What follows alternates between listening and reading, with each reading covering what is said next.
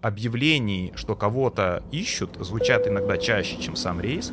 Люди перестают слышать рейсы. Каждый день в мире огромное число людей совершают перелет. У каждого из них есть как минимум один вопрос, который ему хотелось бы задать пилоту, бортпроводнику, диспетчеру, маркетологу авиакомпании, человеку с пограничного контроля или, в конце концов, соседу по ряду. Вот мы и решили создать такую возможность.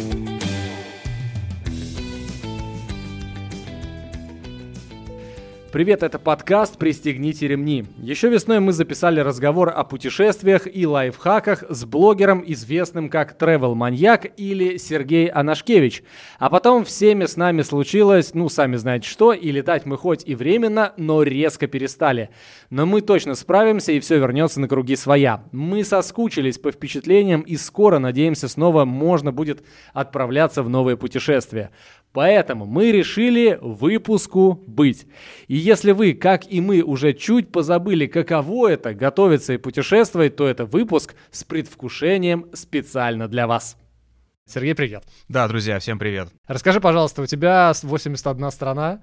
Как ты вообще пришел к тому, что ты начал путешествовать? Возникла, пришла, потому что, наверное, все мы с раннего детства ну, в какой-то мере мечтаем путешествовать, потому что мы смотрим карты, мы любуемся флагами, там, находим столицы, играем в города. То есть это же все про путешествия прямо с детства. Смотрим передачи, фильмы какие-то приключенческие и так дальше. Тем более я-то родился еще в пору, когда не было интернета, и мы читали книги, поэтому, естественно, росли на книгах Жюля Верна, Майна Рида и так дальше. Поэтому это все про путешествия, и так или иначе это же все на подкорке записалось, и вот в какой-то момент меня прорвало, и мне просто захотелось вот бросить все и, собственно, начать путешествовать, как и произошло в моей жизни. Какая была первая страна, которую ты посетил? Польша. Ну вот так, да, это был первый шенген, его было проще всего мне получить, э, потому что ближе всего было консульство именно польское, и, собственно, я получил первый шенген и уехал на Новый год в 2013, это был Новый год 2012-2013, вот в Польшу, и, собственно, с этого началась вся история. То есть за 7 лет у тебя 91 страна? 81. Всего... 80, 81. Всего 190 что-то там. Ну, 3... вон 195, э, есть расширенный список ООН, 255 там это... Вот острова всякие, Нет, да, это непризнанные нет? страны, территории спорные, вот Абхазия, Южная Осетия, это все вот туда. То есть таких вот, ну, как бы вот расширенный список считается 255. Это то, что вот э, основная масса путешественников, так называемых закрывальщики, есть такое понятие, которые вот стремятся посетить все страны, они ведут э, на специальных соответствующих ресурсах э, аккаунты, подтверждают штампами там посещение этих стран и так дальше. То есть вот они ведут, вот у них два основных списка. Ты тоже вот э, ведешь такие аккаунты на этих э, при посещении этих стран, или для тебя это просто чисто по фану для себя? Мне по фану, мне, конечно же, хочется посетить побольше, увидеть побольше. У меня есть приложение там, в телефоне, в которое я отмечаю страну, когда приезжаю, но на вот как раз специализированных ресурсах вот этих товарищей я не, ну, не зарегистрирован. Но вот иногда в каких-то поездках пересекаюсь вот с ребятами, которые вот в этом клубе, так называемом три самые стрёмные страны, где ты был? Ну, Пакистан, в какой-то мере Сирия, потому что там военные действия сейчас идут, я вот в ней был в ноябре. И... Ну, слушайте, ну я КНДР не считаю стрёмной, но для многих она выглядит стрёмно. Собственно, Саудовская Аравия тоже для многих выглядит стрёмно. Ну, все, в общем, страны закрыты или какие-то, где боевые действия идут, правильно понимаю? А вообще в эти страны легко попасть или нет? Ну, по-разному. Есть куда-то сложнее, куда-то легче. Обходные пути какие-то, чтобы получить. Ну, все равно все законно, потому что если незаконно, оттуда можно не выехать, э, там, либо получить какие-то проблемы. Да, то есть, опять же, тебя консульство не защищает, если чего-то произойдет. Поэтому все равно нужно въезжать легально. Вот. Ну, просто в своей стране, там, к примеру, Саудовская Аравия, когда я туда поехал, она еще не имела туристических виз, сейчас можно туда поехать, вот они с прошлого года открылись. Поэтому просто ловятся какие-то способы, мероприятия, события как вариант, либо покупается тур, если вот в Северную Корею просто покупаешь тур и едешь туда, как бы это на сегодняшний день, ну, если ты не журналист, если ты там не в пуле каком-нибудь правительственном, то вот попасть можно подобным Да, я смотрел какие-то ролики ребят, которые там были, в общем, очень забавно, в кавычках, все это смотрится. А, сколько стран в год примерно ты стараешься посетить? Есть у тебя какой-то график, что там не меньше 20, например? Ну, какого-то графика нет. А, я стараюсь, ну, хотя бы там десяток, чтобы новых было. Мне больше интересно попадать в новые страны. смотреть, как живут люди. Поэтому я стараюсь, ну вот, хотя бы 10 новых э, в год посетить. А так вот, ну, получается, там в районе 30-40 путешествий у меня в год всего набирается. То есть это и по России, и по миру. Иногда путешествие может там состоять из поездки в три страны сразу, потому что в одну ты прилетаешь, Европа, опять же, много стран небольших, то есть ты прилетаешь, переехал, переехал, переехал, как-то так. Вот, поэтому по подобной схеме. Три страны с самыми гостеприимными людьми для тебя. Азербайджан, вот прям э, я назову Россия, потому что Северный Кавказ это Россия, а Северный Кавказ, он потрясающе гостеприимный. То есть, собственно, любая республика, в которую я приезжал, люди очень доброжелательные, люди очень гостеприимные и, ну, скажем так, много мифов ходит в интернете там по поводу, ну, там, тех же условно чеченцев, да, тем не менее, это люди или дагестанцев, отличные гостеприимные люди.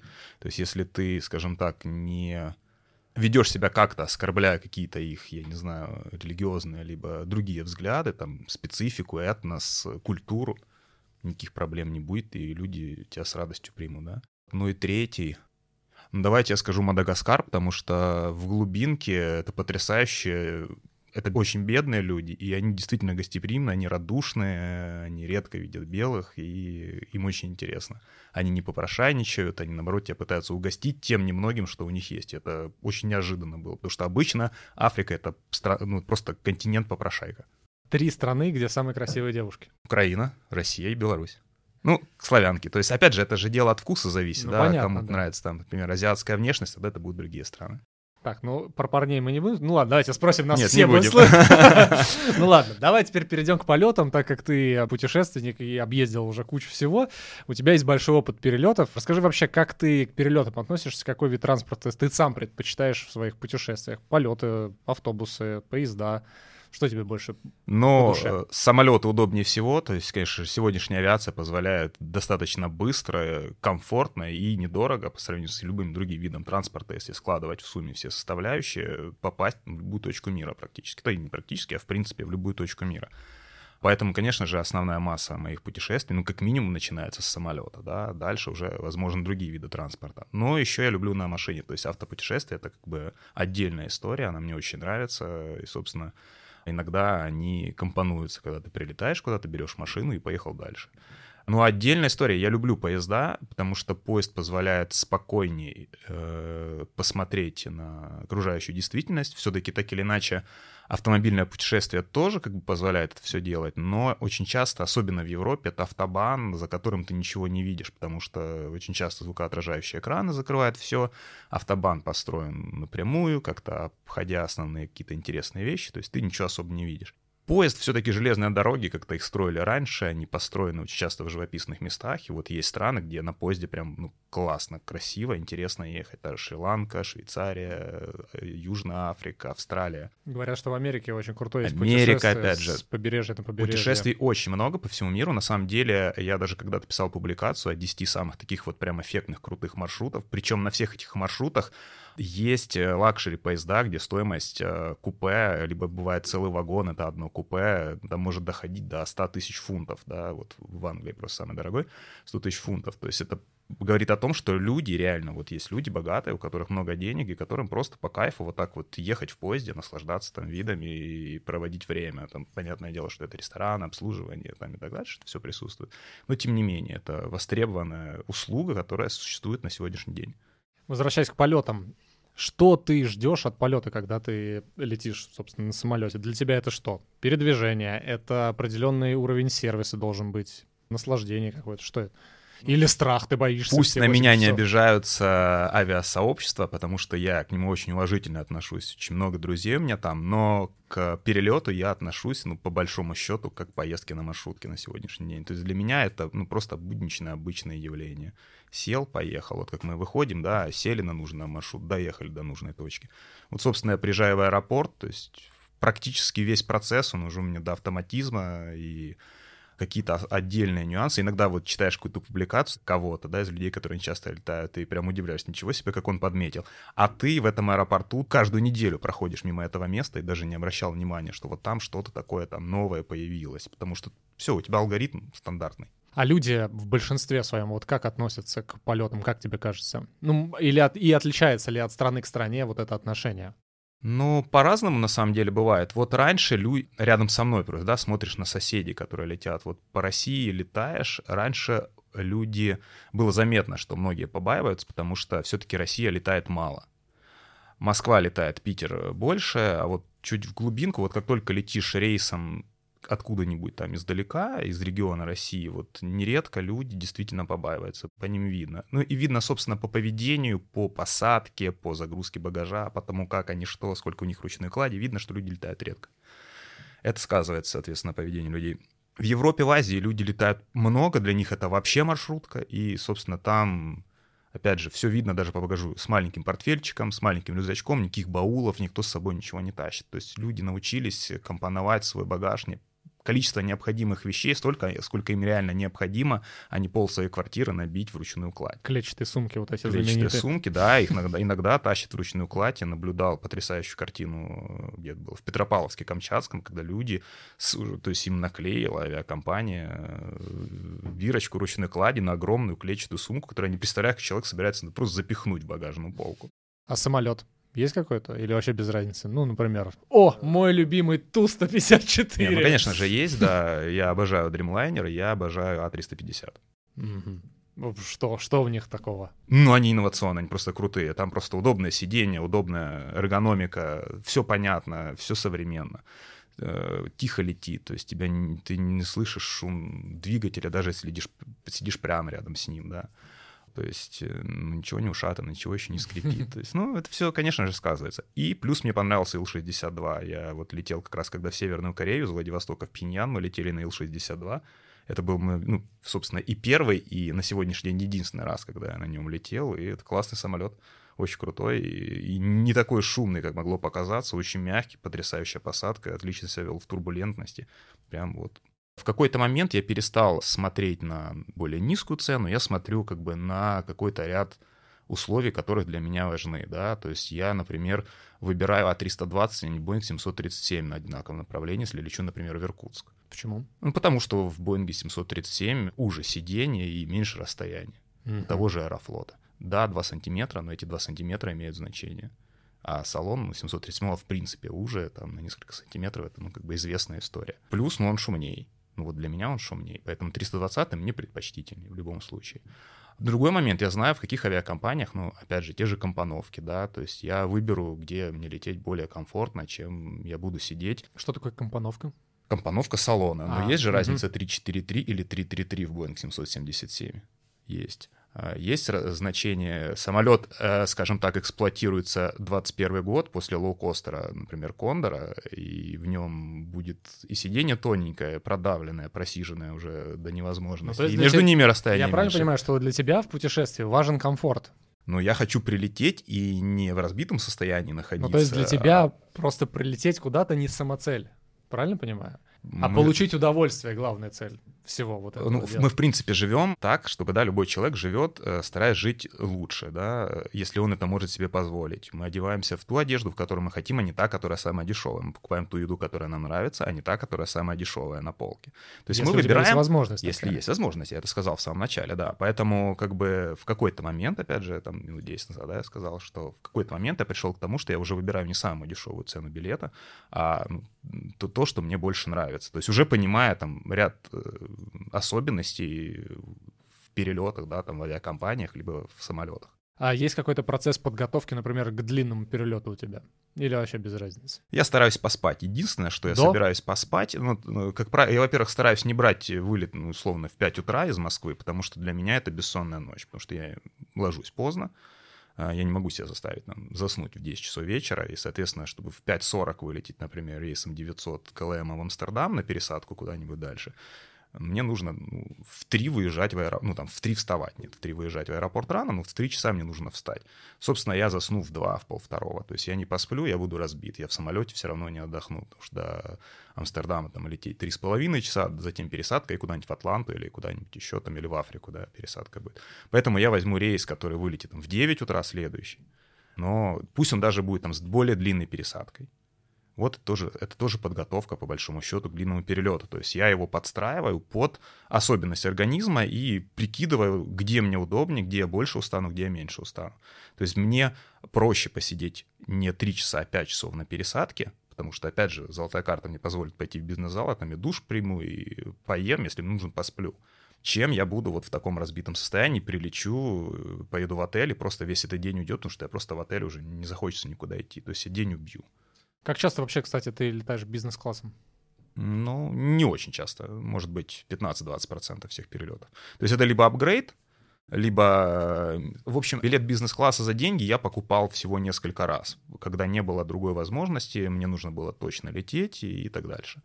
Поэтому это либо покупка за мили, которых очень много накапливается, да, либо апгрейд за мили, либо апгрейд, который авиакомпания делает ну, по тем или иным причинам, опять же. Возвращаясь к подготовке к полетам, ты, например, берешь ли с собой, не знаю, подушки вот эти, которые некоторые люди себе покупают, с ними ходят по аэропорту, вот так вот на шею себе вешают, что там еще дают, там пледы какие-то эти, специально у тебя повязка на глаза, беруши, чтобы не мешало тебе ничто.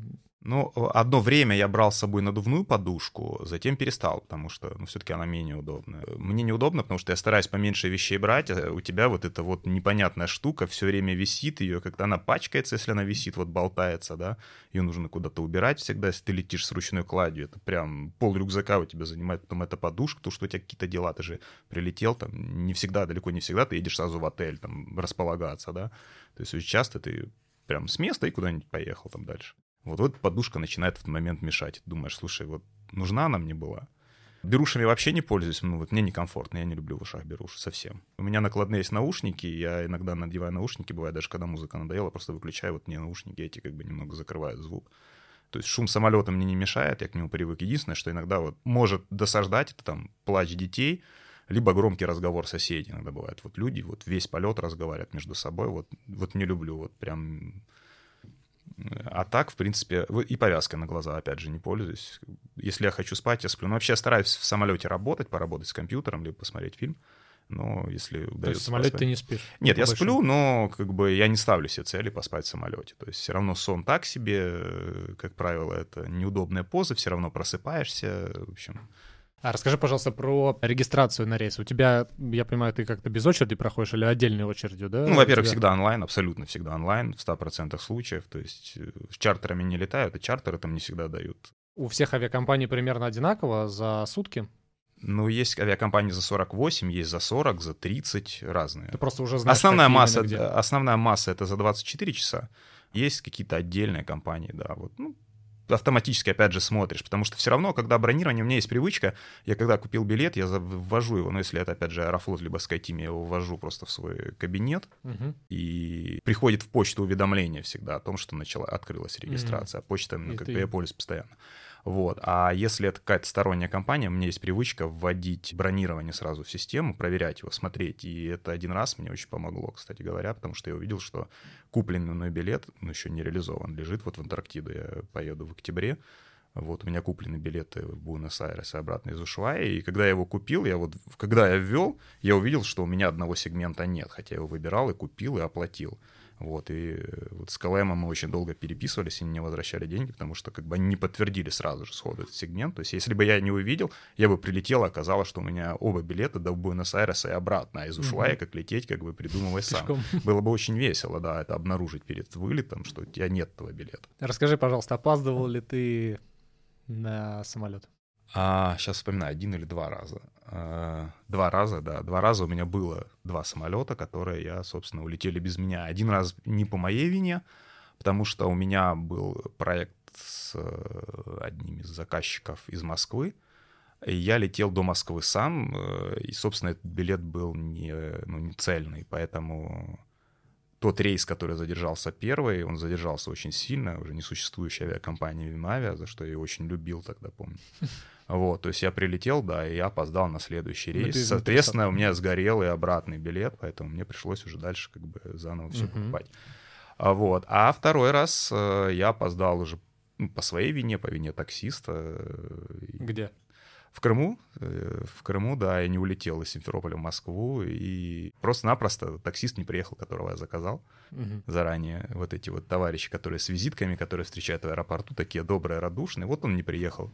Какие у тебя были ощущения, когда ты ехал, видимо, я так понимаю, на следующем, или ты не ехал? Да Не нет, я пытался просто, я сразу же, я попытался, ну, опять же, это с- против меня сыграл, на самом деле, здесь вот, э, ну, типа, высокоопытность, потому что я ехал не за три часа до рейса, соответственно, то есть я знаю, сколько там ехать, мне вызван такси, я там, зарядил полчаса страховки себе, ну, то есть вот у меня было полчаса очень быстро найти такси, я его нашел, но, собственно, водитель стал в пробку, поехал по неоптимальному маршруту. И в какой-то момент я, ну, я даже не поехал в аэропорт, потому что я понял, что, собственно, ну, я зашел на онлайн-табло, посмотрел, что задержки нет, позвонил туда, да, уточнили самолет, поэтому, то есть не было смысла даже ехать. Ну, я просто развернулся, поехал обратно домой, купил новый билет, улетел на следующий день. За сколько надо вообще, вот ты приезжаешь в аэропорт? У тебя уже отлаженная схема. Но я за час двадцать, Час двадцать. да. Мгм. То есть, ну, опять же, я стараюсь, основная масса у меня вылетов из Шереметьево, да, Поэтому я четко знаю, Аэроэкспресс у меня идет прямо от дома с беговой, то есть я перешел дорогу по подземке, сел в Аэроэкспресс. Просто, насколько я понимаю, сейчас немножко все поменялось в том смысле, что сейчас даже если вот написано регистрация заканчивается в 15.30, например, и даже если ты стоишь в очереди, а 15.30 и кого-то не успели там зарегистрировать, совершенно то, верно. собственно, все. Раньше такого не было. Да, ну вообще-то, ну правило э, есть одно, и оно было всегда, оно не менялось. И в одном аэропорту, скажем так, в малых аэропортах, не в московских крупных, все равно это человек все делает и закрывает регистрацию. А в крупных авиаузлах закрывает система, потому что если человек не закроет, багаж не успеет погрузить, самолет на 10 минут позже от тормозного башмака оторвется, это все, то есть он не попадет в свой слот на взлет, то есть это очень много нюансов. Поэтому вот эти все вещи закрываются автоматически. И люди, когда кричат, ну как же, ну вот же, вот вы же тоже только что закрыли гейт, пожалуйста, вот, мне осталось туда пройти. Человек не понимает, что ну, пошла определенная дальше последовательность действий, которая, ну, собственно, назад ее отыгрывать, это будет задержка рейса. Это будет задержка рейса, авиакомпания несет достаточно серьезные затраты.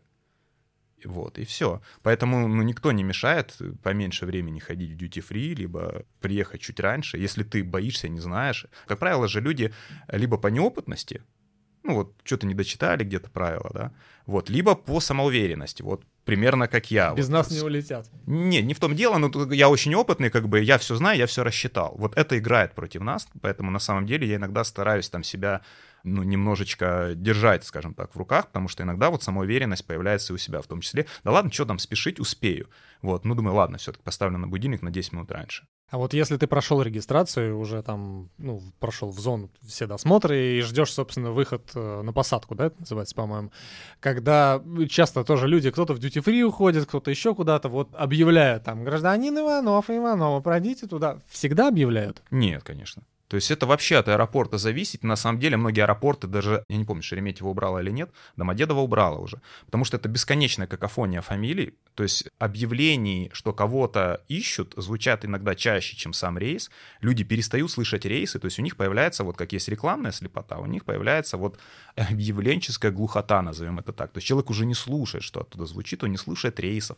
И, соответственно, чем больше вот таких объявлений, тем больше людей в duty-free не услышат, что на их рейс началась посадка. Вот они уже не слушают, потому что просто бесконечно. Иванов, Петров, Сидоров, как бы задолбал его. Иванов, Петров, Сидоров. Если, как ты говорил, опоздал на рейс или вот произошла несостыковка, да, ты, например, прилетел, твой предыдущий рейс задержали, и, в общем, ты не попал э, на нужный самолет. Дальше. Что делать?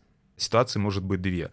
Первая — это цельный билет, и вторая ситуация, у тебя, когда у тебя два разных билета. Ну, Цельный, поясни. Цельный билет я покупаю, например, перелет, я не знаю, вот сейчас, да, из Москвы в Буэнос-Айрес. Нет прямого рейса из Москвы в Буэнос-Айрес, поэтому система бронирования, либо авиакомпания, смотря где ты его покупаешь, там, в агентстве, на сайтах бронирования, либо напрямую авиакомпании, он коннектит два рейса. Это будет, например, рейс Москва-Амстердам, Амстердам, Буэнос-Айрес. Так, Авиакомпании- это цельный билет считается. Да, это цельный билет. То есть если... Причем иногда бывает так, что он все равно под кодом одним, например, KLM будет, там, либо Air France через Париж, ты можешь вылететь, твой рейс первый может быть аэрофлотом. Это внутри одного альянса, code-share ом, ты можешь прилететь туда аэрофлотом. И он, например, условно задержался.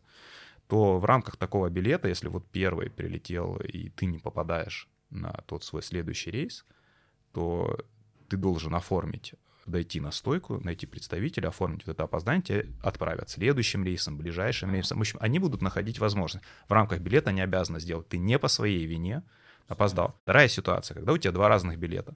К примеру, я купил до Амстердама давайте не будем брать Амстердам, куда у нас лоукостеры летают. Летишь ты через Мадрид. Мадрид, там Vueling ом ты прилетел лоукостером, дальше из Мадрида уже там Air Европой какой-нибудь или Delta, и ты летишь в США. Нашел дешевый вариант. Это два разных билета. Фактически, когда ты опаздываешь в Мадриде на свой рейс, считай, что ты приехал туда в аэропорт позже. Это равноценно. То есть неважно, что ты Никто прилетел. тебе и тебе... ничего там Нет. возмещать не Вот будет. э, правила, ну, вот все эти современные... Это то же самое, что ты мог опоздать на поезд, у тебя могла слететь Понятно. бронь и так дальше. То есть за эти все вещи Сколько, вот, например, если ты бере- берешь э, билет, который не цельный, да, а вот второй вариант, как ты сказал, сколько нужно, перестраховываясь, ну, так, в среднем брать на пересадку себе? Ну, Что- смотрите, чтобы, э, как бы, ну, вот было нормально. Варианты следующие. Во-первых, нужно понимать, что если ты будешь лететь таким билетом и с багажом, то тебе нужно еще забрать багаж, э, пройти все паспортные контроли, если он предусмотрен, ты прилетел в другую страну. То есть, к примеру, если ты в Амстердаме коннектишься, да, одной авиакомпании, то ты не проходишь паспортный контроль. То если ты прилетел вот раздельно, тебе нужно забрать багаж, выйти, пройдя паспортный контроль, и зайти обратно. То есть пройти снова регистрацию на стойке, сдать багаж. То есть это, это все время нужно добавлять. Да, если без багажа это быстрее будет. Либо, например, транзитная зона, ну, условно, внутри Европы ты летишь, не пересекаешь шенгенскую зону из Мадрида не знаю, в Амстердам, из Амстердама дальше в Нью-Йорк. Вот, то ты будешь все равно, ну, не, не, не, не очень правильно, некорректно, потому что все равно будешь проходить. Ну, к примеру, э, из Барселоны в Амстердам, из Амстердама в Копенгаген, внутри еврозоны, то там ты, конечно, не будешь паспортное проходить, это все будет быстрее. Если без багажа, как бы ты просто, в- это все намного быстрее.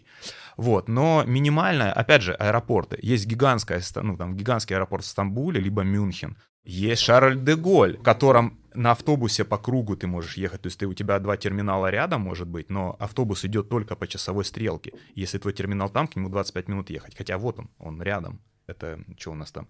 Е и F. То есть F у тебя за спиной, к нему там 2 минуты. Если бы в обратную сторону. Но автобус идет по часовой стрелке, 25 минут. Это тоже нужно понимать. Ну, то есть есть крупные аэропорты, там нужно закладывать много времени. Вот, в том числе и на багаж. И даже если ты летишь э, связанным билетом, к примеру, через Стамбул, и у тебя пересадка 50 минут, ты должен понимать, что 99,9%, что ты прилетишь в финальную точку назначения без багажа, тебе его не успеют перегрузить. 50 минут мало. Ну, для Стамбула, да. Ну, это же 50 минут, тебе же не будут прямо из самолета в самолет везти. То есть тебя должны выгрузить багаж из этого самолета, они его отвезут на... Ну, короче говоря, при раздельном билете сколько, вот, ну, понятно, что бывает Ну, разные. два часа это прямо минимум, это если ты прямо такой уверенный, что твоя компания вообще не опоздает. То есть это два часа без опоздания, без закладки опоздания. а если... А так, ну, нужно смотреть историю компании. Опять же, там на некоторых сервисах покупки билета пишут среднее время опоздания там этого рейса и этой авиакомпании. Есть компании абсолютно непунктуальные. Есть компании, у которых практически, ну, там, пунктуальность очень высокая. Но, тем не менее, нужно понимать, что всегда есть риск даже у самой пунктуальной компании, что, ну, там, не знаю, сломается борт, замена борта там два часа может занять. Борт может развернуться, человек может там в полете станет плохо, у него будет экстренная посадка, то есть ты задержишься в итоге на 3-4 часа. Если, например, рейс задерживается по вине авиакомпании, не знаю, что там произошло, неважно. Что ты вправе требовать от авиакомпании и через какое время? Это стандартная история, там два часа, больше двух часов в воду, больше четырех часов питания, больше, по-моему, шести, если это ночное время, отель. У всех авиакомпаний. Но у всех авиакомпаний. То есть это, опять же, надо смотреть национальное законодательство, потому что какие-то страны, например, там, ну, условно возьмем узкие, там, какие-нибудь Юго-Восточная Азия, либо африканские, в них могут быть намного лояльнее эти вещи, потому что там просто отеля нет там разместить. Но, в принципе, в России, в Европе, в США, ну, в в цивилизованных странах, да, вот такие временные промежутки ты имеешь право требовать. Иногда компании это, это дело филонят, иногда они идут на э, ухищрения, когда тебе не пишут. То есть рейс все время на табло откладывается, откладывается. То есть вот идет протяжка для того, чтобы по большому счету успеть там вписаться в эти два, либо в эти четыре часа и там не бегать, не напрягаться, не пытаться там найти воду. Хотел спросить, а есть ли какие-то лайфхаки, когда ты бронируешь как-то места, ну, например, если ты не один летишь, чтобы кто-нибудь рядом не сел, например, если... Ну, это такая, да, стандартная история, когда вы берете два крайних в надежде, что посредине никого не посадят, но если посадят... э, Будет ну, значит, прикольно. значит, посадят. Ну, собственно, на самом деле, я вот всегда очень э, удивляюсь там большому хайпу людей, которые кричат, вот, нас рядом не посадили, мы два часа летели раздельно, боже мой, ну и что? Ну, мы летели в два часа раздельно. Ну, как бы ничего страшного не произошло. Ну, не поговорили в эти два часа. А ты, кстати, часто летаешь не один? Ну, бывает, да. То есть, если я хочу поработать, ну, вот бывает команда, летим какой-то престур, да, либо какой-то проект. Я стараюсь сесть отдельно. То есть, ну, как бы бывает нюанс, когда тебе важно, ну, нужно с человеком поговорить, конечно же, стараемся сесть вместе, чтобы обсудить какие-то вещи. Но в большинстве случаев я стараюсь лететь один, чтобы я занялся своими какими-то делами, поработал, потому что мне всегда есть что делать, мне всегда чем заняться. Вот, чем назойливо сидеть, ну, как бы разговаривать о чем-то э, не совсем как бы нужным для тебя. Поэтому я либо посплю, либо отдохну, вот, либо поработаю. Вот у меня такой принцип, подход, мне так удобней. Расскажи, пожалуйста, про свой эксперимент с курицей. Что там было, ты что-то принес и так далее. Как это было? Это был такой небольшой троллинг Аэрофлота, моего любимого. Ну, любимого не в кавычках, нормально к нему отношусь. Uh-huh. Вот. Но это был как раз момент, когда они отменили бортовое питание на рейсах меньше трех часов. Горячее имеется в виду, и там стали давать бутерброды. Уже не помню, 15 что ли это год был, или 16 15 Вот, и, собственно, мы решили приколоться и сделать так, как делали ну, наши родители, когда мы ездили на поездах. И вот этот стандартный набор курица, да, мы, мы приготовили. Мы, мы летели на регату, это было на, там пол самолета, это было ну, вот, люди, которые летели на регату. Вот, э, то есть мы приготовили по большому счету на всех, потому что мы приготовили курицу, мы взяли сало, мы взяли хлеб, мы взяли соленые огурцы, красную икру, что там еще был, зеленый лук, яйца вареные. Ну, в общем, весь вот этот стандартный набор, все это порубили, соль в спичечном коробке, заморочились, нашли спичный коробок. Оказалось, очень сложно купить в Москве спички в коробке. Ну, живя в центре, да, это правда, то есть в супермаркетах уже нет их. Ну, мы как мы стюардесс спросили, вы не будете возражать? Они так улыбнулись, да нет, не будем. Вот. Ну и угостили, скажем так, ребят, которые летели, вот наша группа, потому что все компактно сидели, собственно, mm-hmm. полсамолета, потому что в комментариях было очень много, что вы подвергаете опасности. Потому что я написал, что мы угостили, поделились этой едой. Люди написали, что вы подвергаете опасности других пассажиров, ну, случайных не кормили, то есть, по большому счету, mm-hmm. это наша компания летели, поэтому как бы здесь каждый отдавал отчет, что веселимся. Ты заказывал когда-нибудь спецпитание? Ну, частенько, да. Интересно попробовать. Э, ну, понятно, что так как я блогер, о каких-то вещах я пишу, поэтому на некоторых рейсах интересно заказать что-то, чтобы об этом рассказать. Вот я когда-то увидел, что появилось русское там меню, да, у Аэрофлот, там я его заказал сразу же, мне было интересно посмотреть, что это. Вот, интересно заказывать спецпитание на каких-то рейсах специфических, там, э, ну, к примеру, там, когда летишь Тихадом, я летел в Австралию, и там спецпитание, ну, опять же, есть ну, отдельное вот национальное меню австралийское. Интересно было, ну, что они туда засунут. Поэтому как бы на рейсе в одну сторону ты берешь стандартное, на рейсе обратно ты берешь там специальное и просто сравниваешь. Просто интересно для сравнения. Что самое прикольное было такое из всего? Ну, на самом деле, спецпитание я не очень любитель, потому что оно, как правило, хуже. Как правило, оно стандартное все-таки. Потому что тоже кошерно, многие любят там много еды. Мне не нужно много еды в самолете. То есть я не гонюсь за количеством еды в самолете, но вот так или иначе это консервы все по большому счету. Коробочка с одним, коробочка с другим. Вот. И другое дело, когда, ну, как бы это не консервы ты ешь. То есть ты понимаешь, что ну, все равно был я на разных предприятиях бортового питания, и в Домодедово, в Сургуте когда-то было, не помню, где-то еще мы были, на Аэромаре были. Ну, в общем, видел, как это делается. То есть я понимаю, что это полноценное пищевое производство, полноценная фабрика кухни, серьезная, с серьезными стандартами, там, стандартами там, и качества, и безопасности, и гигиены и так дальше. То есть я понимаю, что это нормальная еда, которую готовят люди, ну, с очень серьезной степенью ответственности. Поэтому ну, как-то мне она считает, нравится больше, нежели консервы там, в кошерном, да, условно. Хотел спросить тебя про твое отношение к алкоголю. Я видел, что ты постоянно... Я люблю выпить шампанского перед взлетом, да. Не напиться и выпить бокал шампанского в бизнес-зале. Это какая-то уже для меня традиция. Соответственно, если бизнес-классом летишь, тоже всегда перед взлетом шампанское. Но вот в процессе лететь и пить я не люблю.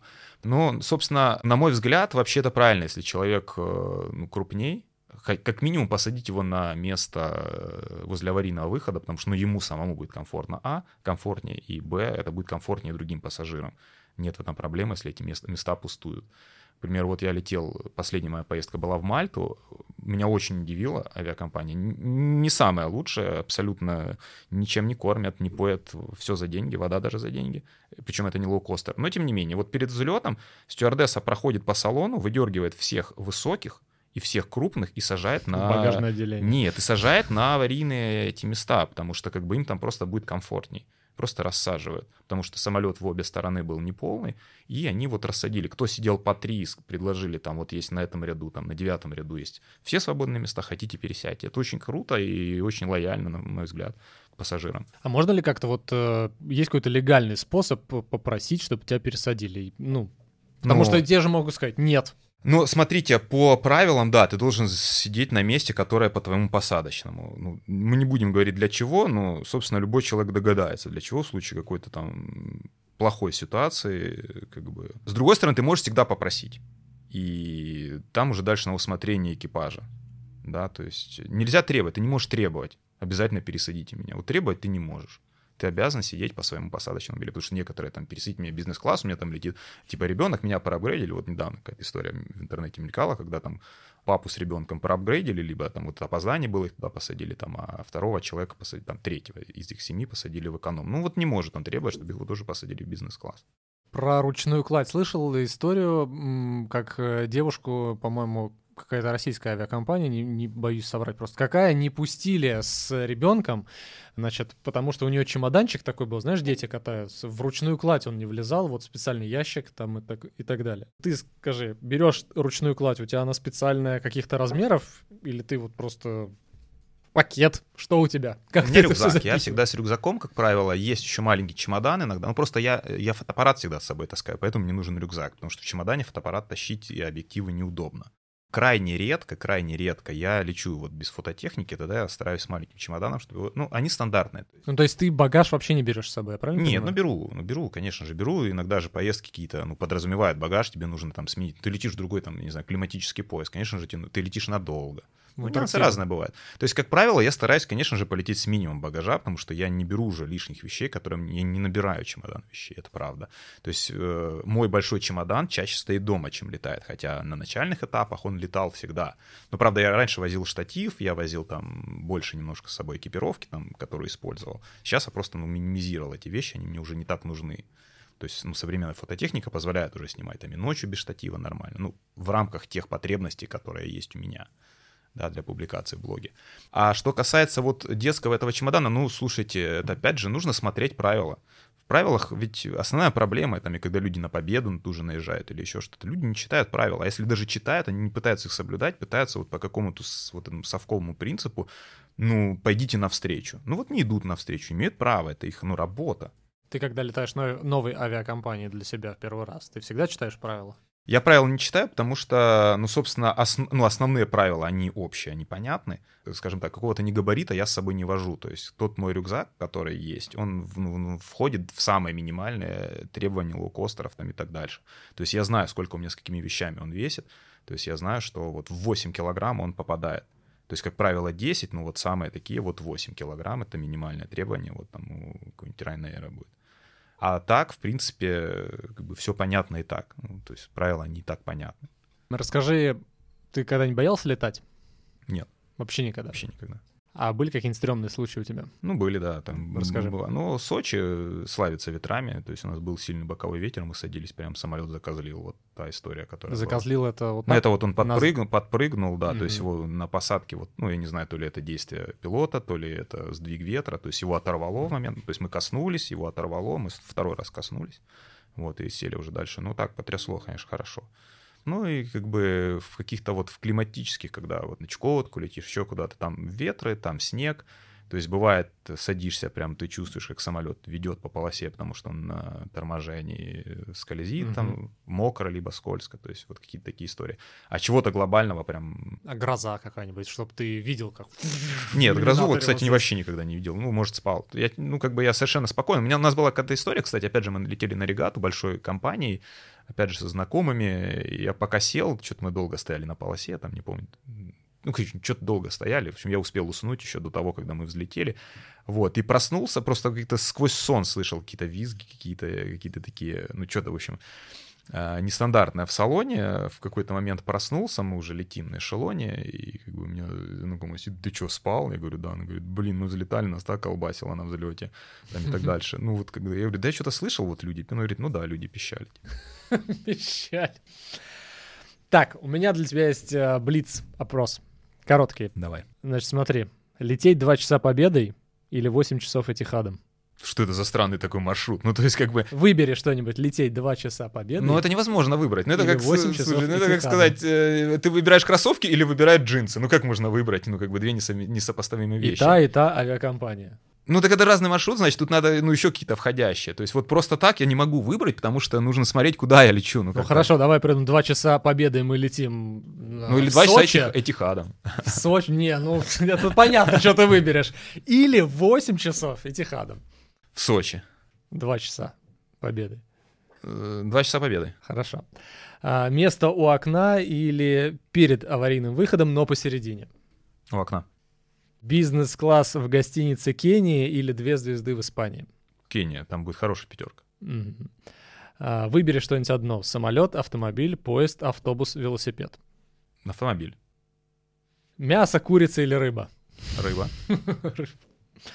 И последний у меня к тебе вопрос. Представь себе, даже не вопрос, а ситуацию представь, что ты закрыл все страны практически, остался одна. У тебя есть билет, вылет завтра. Виза, все есть. Могу ли я тебе что-то такое предложить, чтобы ты не полетел? И что это будет? Я не знаю, что это будет, но я думаю, что всегда есть что приложить человеку такого, что он поменяет планы. Ну, как бы вопрос просто вот... Я не могу сказать, что повлияет, потому что, опять же, ситуация, что это за страна, насколько сложно в нее будет потом попасть, какой был процесс подготовки. Но, в принципе, я думаю, что всегда есть что-то, что может, ну, резко изменить твои планы. То есть для тебя посетить все страны мира не главная цель. Но это же не значит, что, как бы, ты мне что-то пообещал и пристрелил меня. И, то есть я уже не посещу. То есть все равно, ну, позже доеду. туда. То есть доехать можно. Сергей, расскажи, пожалуйста, приходилось ли тебе когда-нибудь летать на вертолетах? Довольно часто. Серьезно? Я люблю лететь на, летать на вертолетах, да, это интересный вид транспорта, прям он отличается от самолета. То есть Сильно? ты вроде летишь, но по ощущениям, да, вот. э, То есть мне нравится ощущение, ты летишь медленнее, ты летишь ниже, ты видишь больше. Вот, как правило, вот действительно ты, ну, как бы тебе интересно смотреть в окно. Потому что в самолетах я редко сажусь возле окна, на самом деле, только если я хочу спать. Так я сажусь в проход, мне удобнее сидеть там работать. И как бы я всегда могу там пройтись куда-то. Вот. А вертолет это однозначно к окну, потому что там всегда красиво, всегда А интересно. где ты покупаешь билеты, какие маршруты? Ну, как правило, это либо какие-то типа экскурсии, А, ну, какие-то частные. мини-тура на месте. Это Мгм, варианты, мгм. ну там та же Камчатка, э, север России, либо, ну я же Кавказ. Да. Либо я в проектах э, в каких-то вот езжу, да, с какими-то компаниями, и очень часто, ну, не то чтобы очень часто, они иногда э, так или иначе какой-то трансфер, э, опять же, это касается там районов севера нашего, Ну, в труднодоступные вертолет, места, да. короче говоря. да, то есть это вертолетная доставка, это там, не знаю, буровая, да, вот на буровые был, это, это на вертолете. Вот мы летали, когда на север, по, североморскому, по североморскому пути шел э, из Обской губы. Опять же, доставка на вертолете с нефтяниками мы летели. А вот путешественнику я вот могу, обычный пользователь, обычный человек, купить билет на вертолет. Хочу на вертолете полететь я куда-нибудь. Но есть на самом деле, есть вертолетные маршруты. Опять же, это районы Крайнего Севера, кое-где есть. То есть там либо Ан-26, например, э, Ан-24 летят самолеты, либо иногда э, вертолеты. А Опять же, э, вахтовики, которые вот, да, летят, вот мы летели, как называлось, мы с Каменной, вот из Салихарда, в том числе три пассажира летело. То есть они там живут, а у них нет возможности по-другому добраться. Они покупают билет. Я не знаю, правда, стоимость этого билета, потому что вертолетный час так нормально стоит. Ну а на Западе это вообще нормальное явление. Есть вертолетные такси. Нет, ну на Западе, да, я просто... Ну, как бы мы же не только в Европе, то есть, вернее, не только в России. То есть, вот в Европе я там периодически пользовался. То есть, ты можешь просто купить это совершенно недорого. Стоит, потому что там стоит там 50-70 евро, э, и ты очень быстро там в, в облет всех пробок из центра попадаешь в аэропорт Орли, например, в Париже. Но в Москве у нас сейчас не работает летное такси, правильно я понимаю? Вот вертолет. Ну вот, ну когда-то его хотели сделать. Да, я э, просто слышал эту да. историю, и я только понимаю, что у нас высшие чины нашего Нет, у нас есть, у нас есть, кстати, вертолетное такси, оно просто не в Москву, оно э, хелипорт, да, то есть ты можешь там, ну, улететь, ну, условно, в Ярославль, например. То есть Мгм. вот, да, есть вертолетное такси, то есть, ну, а не такси, это как вертолетный чартер, то есть есть компании частные в России, которые ты можешь просто э, там, заказать. э, Порядок цен какой трансфер. примерно? Ну, приличный, да. Подороже, чем авиабилет. э, Ну, просто хотя бы, допустим, Стоит там в ну ладно, в Питер билет сколько стоит на самолет, ты не знаешь? Слушай, ну, от двух тысяч можно купить там. Да. Ну, пять назовем, да? Ну, пять туда-обратно, да. да. вот э, до Ярославля, например, примерно. Ну, я думаю, тысяч тридцать будет стоить, не меньше. Да, не меньше, причем, скорее всего, что если ты будешь лететь там один, то это будет стоить дороже, а если там это какой-то, не знаю, ну, условно, там 4 человека пассажиров, это будет стоить там дешевле немножко. Ну, у нас не развит этот рынок, у нас это все дорого, да, потому что, ну, по большому счету, он же обратно потом впустую будет лететь, то есть, А как думаешь, есть перспективы у этого рынка? да, есть, конечно. Ну, у нас же проблема зарегулированности рынка малой авиации, на самом деле. Проблема только в этом. То есть есть огромный спрос на просто на маленькие самолеты, на одномоторные. И люди готовы владеть, и готовы водить, и, и хотят, и могут, и могут себе позволить. И немало не бедных людей готово пользоваться этими услугами. Но опять же, мы же говорили, да, какое-то время назад, авиация самая зарегулированная область из тех, с которыми сталкивается человек ну, вот в обычной жизни. Вот мы, э, когда летали как раз на вертолете на маленьком, на частном, э, на Камчатке, вот владелец, то есть прям владелец возил, вот он порассказывал, насколько сложно, то есть им, как, по большому счету, как в, авиакомпании, как в авиакомпании, каждый год нужно там проходить массу, массу, массу, массу всего. Это нельзя купить, за это нельзя дать взятку, потому что это делается, ну, по-другому. И все, он, он вынужден это все делать. А опять же, это ложится на стоимость э, услуг, потому что как бы он тратит огромное количество времени, это недешево, ему нужно все время доучиваться, доучиваться, доучиваться, проходить какие-то эти вещи и, и так дальше. У нас сегодня в гостях был автор блога Travel Маяк Сергей Анашкевич. Сергей, спасибо тебе большое. Спасибо. Друзья, в следующем выпуске мы хотим поделиться вашими историями. Поэтому, если у вас есть полетная история, которая кажется актуальной, смешной, пророческой, или вы обладатель собственных секретов и лайфхаков, скорее отправляйтесь в наш телеграм-бот. Пристегните ремни, нижнее подчеркивание, бот. Все это дело латиницей. Жмите кнопку старт и делайте все по инструкции. Или присылайте свои истории нам на почту feedback собака пристегните ремни.ру в формате аудиосообщений. Мы все послушаем, а самые крутые аудио с удовольствием включим в следующий выпуск. До встречи!